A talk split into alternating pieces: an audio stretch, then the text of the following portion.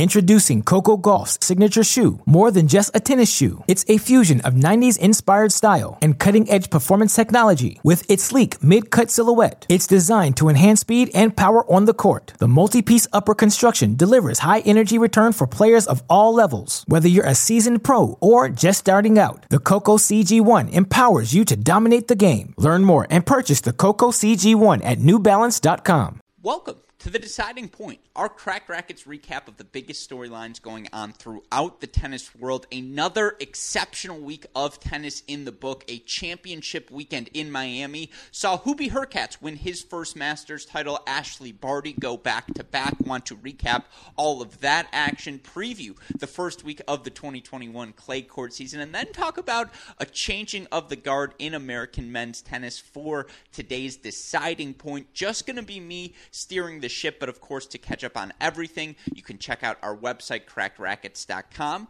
With that in mind, Westoff, roll the credits. Let's start today's show.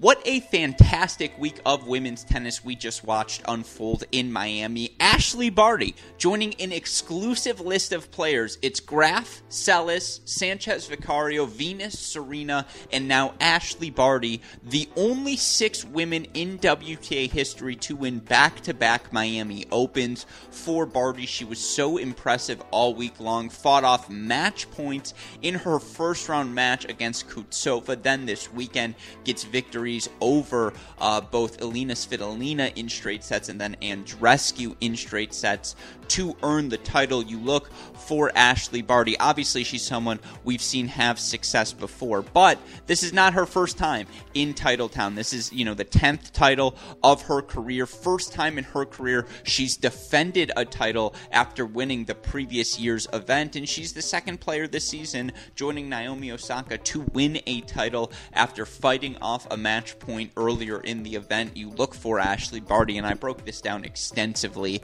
on Monday's mini break podcast. It's her movement that separates her from every other player in the women's game right now. It's what makes up for the fact does she have elite power? No, not compared to the Sabalenkas, the Serenas, the Osakas of the world, but at worst, she's a half notch below on that forehand side, but her movement allows her to make up for that extra la- uh, lack of half second of pace she can create because she beats you to the spot a half second early. And because of that, she's taking the ball early. She's able to go cross court, go down the line. She does such a good job of lulling her opponents uh, to sleep by utilizing her backhand slice to slow things down. But in the final against Andreescu, she completely flipped the script. She hit through 70 70% of her backhands after only uh, after slicing 70% of them, I should say, in the leading up to the final. And then just you know her serve her forehand. She can play plus one tennis. She's a doubles Grand Slam champion, and that's indicative of how good she is as a volleyer. Her instincts at the net moving forward. She's such a tough competitor. You know, goes up early in the first set of the championship, only to see Andreescu get that break back for 2 3. But then immediately breaks Andreescu for, for 4 2, cruises from there. Just, you know, Svitolina didn't have a big enough weapon on these slow Miami courts to hurt Ashley Barty. And of course, the last time Ashley Barty played the French Open, she won the French Open in 2019. Now, Iga Swiatek certainly looked so incredible last year, and there are so many players. Halep with a season under her belt. Sofia Kenin certainly is going to have a thing to say. Garbine Muguruza, and you can go on and on and on, but. I mean, moving forward now, you look at Ashley Barty. She can win any event and she should be considered the favorite in every event she enters here in 2021. She's 14 and 2 now on the year. Was the loss to Muchova at the Australian Open puzzling? Yes, but you look at her pathway to victory. It helped that Andreescu was, you know, ailing in that final, but Ashley Barty has she played enough tennis to be ranked number one in the world? I'll leave that up to fans to make up that decision for themselves. Certainly, she's a top five player in the women's game, and again, a contender, perhaps the favorite to win every event she plays. Ashley Barty, fantastic this week. So was Bianca Andreescu, by the way. Three set wins over, you know, Amanda Anisimova to get things rolling. She then knocks off Muguruza in three sets, physical three sets against Sorribes. Tormo somehow finds a way, you know, 7 6, 3 6, 7 6 to knock off Sakkari in the semifinals. When healthy, her combination of speed, creativity, power, gamesmanship, mentality. She can do it all, folks. And again, that's the word, that last one, mentality, was what stuck out for her because she was hurting physically, clearly, uh, during her quarterfinal, very much her semifinal, and obviously overwhelming in that final match. And yet, she still managed to find a way to the final, still knocked off such a tough degree of competition, considering she played no tennis in 2021. And if she can stay healthy, her level, her fitness, her accuracy, precision, they're only going to get better as she continues to get more matches under her belt. That the mentality, that the competitive instincts are still there, it's a really scary thing for the rest of the women's game. Andreescu, a star. So were Sakkari, so were Svitolina, who will get overlooked because they lost in the semifinals, but they were spectacular all week long. And again, another tournament in the books on the women's tour, another fantastic level of play. Ashley Barty's your superstar. She defends her number one world ranking back to back in Miami, but Andreescu, Sakkari, Svitolina, the entire WTA tour delivering the goods at this year's Miami Open. Well, we knew the Miami Open was going to produce some funky results on the men's side. Certainly, given the fact that it was the first tournament with neither Djokovic, Nadal, nor Federer in the draw since 2003, we thought there was going to be some funkiness that a new champion might emerge. We also expected a lot of the next gen guys Medvedev, Rublev, Tsitsipas, Zverev, your top four seeds. We've seen them do it at 500s, at Masters 1000s, at year end finals, but how would they respond to the pressure of being the top seeds? Again, we certainly thought one, of them might emerge as champions, but if I would have told you that it was 24 year old Hubert Hurkacz who emerged with his first Masters 1000 title, first Polish man to ever win a Masters 1000 title, you would have slapped me in the face and called me a slappy because I like to think our fondness for Hubie Hurkacz well documented here at Cracked Racquets. I've talked about him numerous times on our various podcasts, but the six foot five, six foot six Polish player did a little bit of everything this week, and you look at his pathway to the final. You can't say the new number 16 in the world didn't earn it. He knocks off Shapovalov, Raonic, Tsitsipas, Rublev, and then Jannik Sinner to earn his first Masters 1000 title. Hurkacz joins Isner, Agassi, and Djokovic as the only other players in ATP history to win their first Masters 1000 titles in Miami. He joins a fairly exclusive list. It's Robredo, Tsonga, Medvedev, Khachanov, Federer, Zverev, Nadal, Djokovic. That's your list of ATP players to have won a Masters 1000 title by the age that Hubie Hurkacz is now. Again, that's age 24 and one month. And you look at ATP Masters 1000 history, there have been 70 champions. 35 of them have won more than one title. Which way will Hubie Hurkacz go? It's tough to say. It's his second title of 2021. He won in Delray Beach. He won a title in Winston-Salem a few years ago. He's earned top 10 wins throughout his career. He's now 4 and 1 in his 5 matches against uh, top 5 opponents. That's the small sample size, but it's the best of current players on the ATP Tour by win percentage and you know, he's a guy who's now 12 and 19 in his matches against top 20 opponents, but has played three sets in nine of 12 of those matches. And just, you know, he's your modern tennis player through and through, can do a little bit of everything. Six foot six, has length, the big serve, comfortable moving forward, comfortable playing offense, but a fluid mover so he can play defense as well. He's creative. The problem for him is, again, channeling it match in, match out. This is the first time we saw him play his best tennis consecutively, seven or uh, six matches, however many it was in a row. Can he continue to do that? He's the world number 16 now. Certainly the draws get a little bit easier, the opportunities become a little bit bigger. But yes, there's a reason we've been high on him here at Cracked Racquets for quite a bit of time. It's because he does have everything you want from your modern men's tennis player.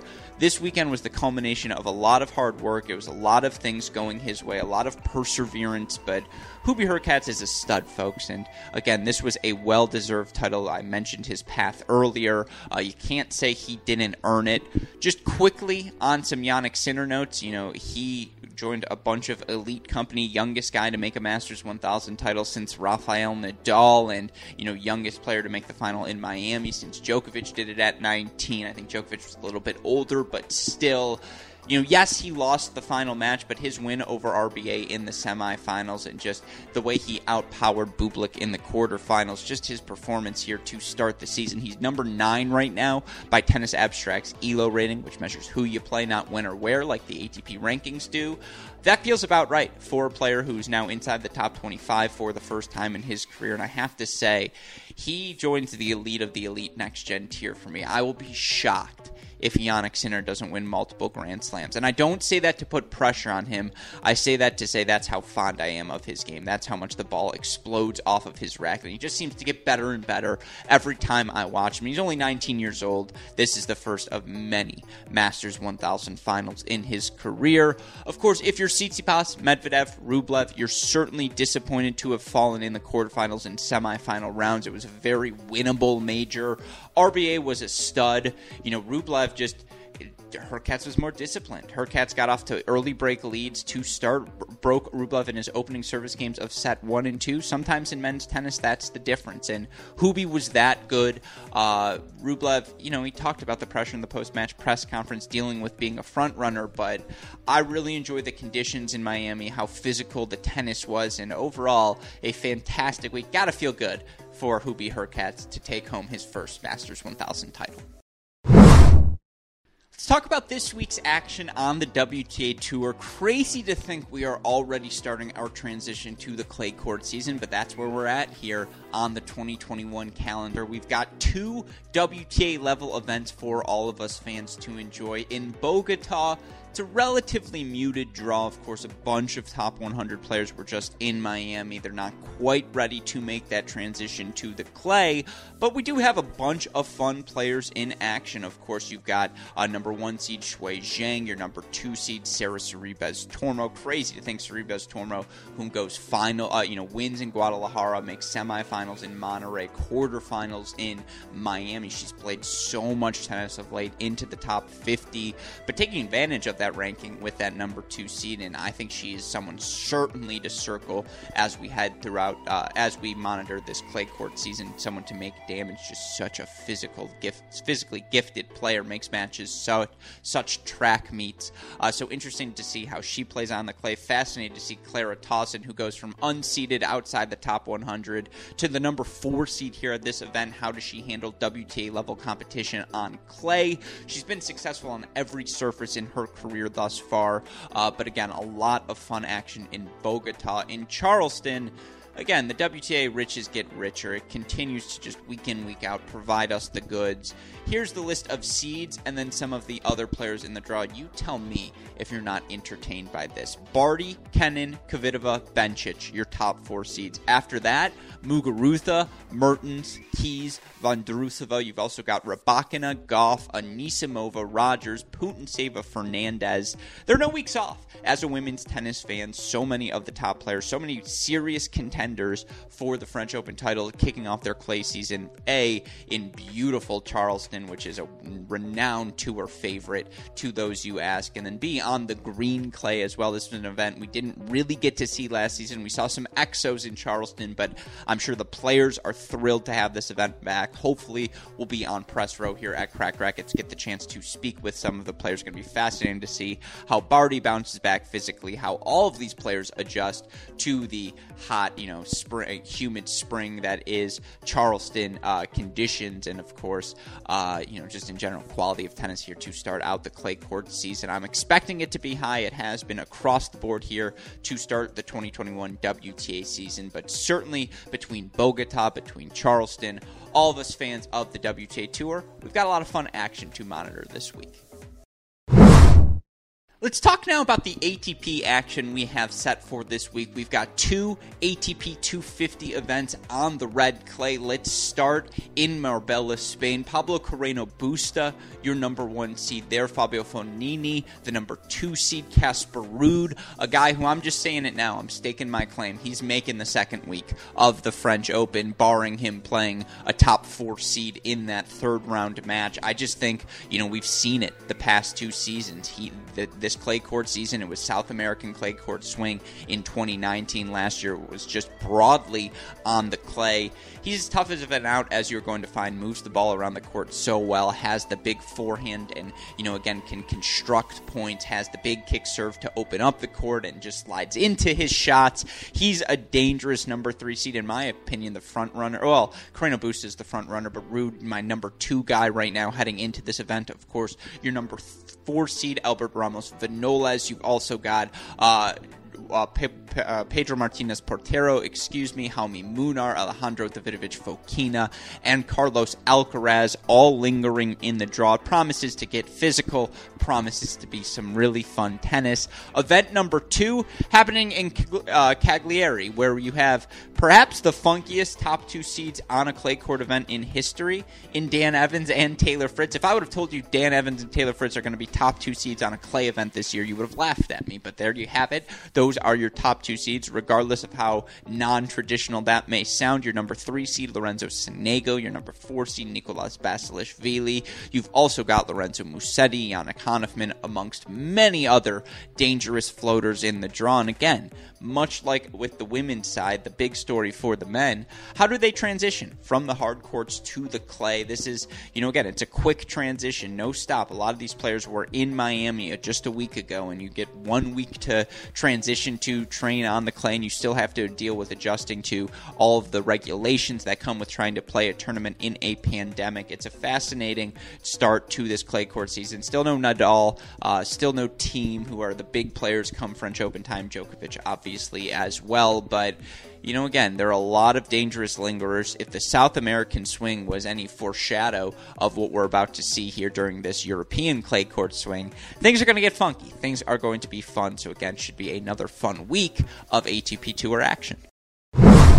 Introducing Coco Gauff's signature shoe, more than just a tennis shoe. It's a fusion of 90s inspired style and cutting edge performance technology with its sleek mid cut silhouette. It's designed to enhance speed and power on the court. The multi piece upper construction delivers high energy return for players of all levels. Whether you're a seasoned pro or just starting out, the Coco CG1 empowers you to dominate the game. Learn more and purchase the Coco CG1 at newbalance.com. For this week's deciding point, I wanted to talk about a subject that I certainly find interesting, and I think a lot of you Cracked Racquets fans will as well. Now, for the first time since 2011, the ATP rankings this week will not feature John Isner in the top 30. It's something I discussed on one of our mini break pods, but Isner losing the final points from his 2019 Miami Open run drops out of the top 30 for the first time since 2011. That snaps the fourth longest active streak on tour. Who did Isner trail? Nadal, Djokovic, and Federer that's pretty elite company now. With this news as well, Isner supplanted as the top American in the singles rankings by Taylor Fritz. And look, he had been supplanted before. Jack Sock had his run. Sam Querrey has had some nice runs, but this time it feels like it's going to last. This time with the presence of Fritz, Tiafoe, Paul, Opelka, Korda, Nakashima, Brooksby on his tails it does Sandgren you can throw in there as well. Kudla, Sock. It does feel like the generational shift in American men's tennis has finally happened, and it's just worth appreciating what John Isner has accomplished throughout the course of his career. Reached a career high of number eight a few years ago, has the One Masters 1000 title, which he won at the 2018 Miami Open. He also has four runner up appearances, all at hard courts. Uh, he's a guy who has 15 titles in his career that leads all Americans in the past who have competed in the past decade. Um, I mean, you know, he has wins over Federer. He has wins over Nadal. You look at his records against top 10 players. He, you know, 2 and 8 against Federer, 2 and 10 against Djokovic, 1 and 7 against Nadal, 2 and 4 against Roddick, a guy who was, you know, 5 and 1 against Milos Raonic, 2 uh, 3 and 2 against Stan Wawrinka, 4 and 8 against Juan Martín del Potro. Why am I reading all of those off for you? Because I think it's important to discuss John Isner's ceiling when looking at the context of his career. And of course, that's not a pun. Ceiling, he's a seven footer. Ha ha ha ha ha. No, his ceiling as a tennis player and what his serve allowed him to do. And for his career, you know, career hold percentage of 92.8%. I'm going to venture out there and say if that's not the best in ATP Tour history, it's in the top three. He's right up there, you know, uh, year in, year out with the Ran- Raonics, with the Delpos, with the Federers of the world in terms of holding serve. And yes, the rest of his game is limited. You're never going to fall in love with his ground strokes. You're never going to love aesthetically the way Isner's game works. And it's funny because despite his size, I actually think he's most comfortable when he is seven feet behind the baseline. And you have to give him a lot of credit for improving his volleys, becoming a competent volleyer, becoming a more competent returner, and continuing to become better and better as a mover. You see him without a shirt from time to time. There's not an ounce of fat on John Isner, and that's a testament to how hard he works, how much he puts into his body, into his craft. And again, I don't really care right now about your thoughts of his off court comments, your thoughts on his political beliefs. I'm talking purely about him as a tennis player. When you think about in a single match, if he if they're both playing their best tennis, who is more likely to win the match? A John Isner or a Roberto Bautista Agut? A John Isner or a David Goffin? A John Isner or you know a Jo-Wilfried Tsonga? Tsonga might be the exception to that. But you would probably say John Isner, right? Because when Isner serves well, it doesn't matter the surface, it doesn't matter the opponent, it doesn't matter the scenario. He gives himself a chance to win. And he plays tiebreakers. And yeah, sometimes the tiebreakers go against him. Sometimes they go their, his way. Sometimes he hits that big return winner down the line. Sometimes he misses all of his returns and he doesn't win the tiebreaker. But while it's not a Hall of Fame career, only the one semifinal, two quarterfinals at majors. Yes, a Masters title is impressive. 15 titles overall, sensational. There's a higher standard than that to get into the Tennis Hall of Fame.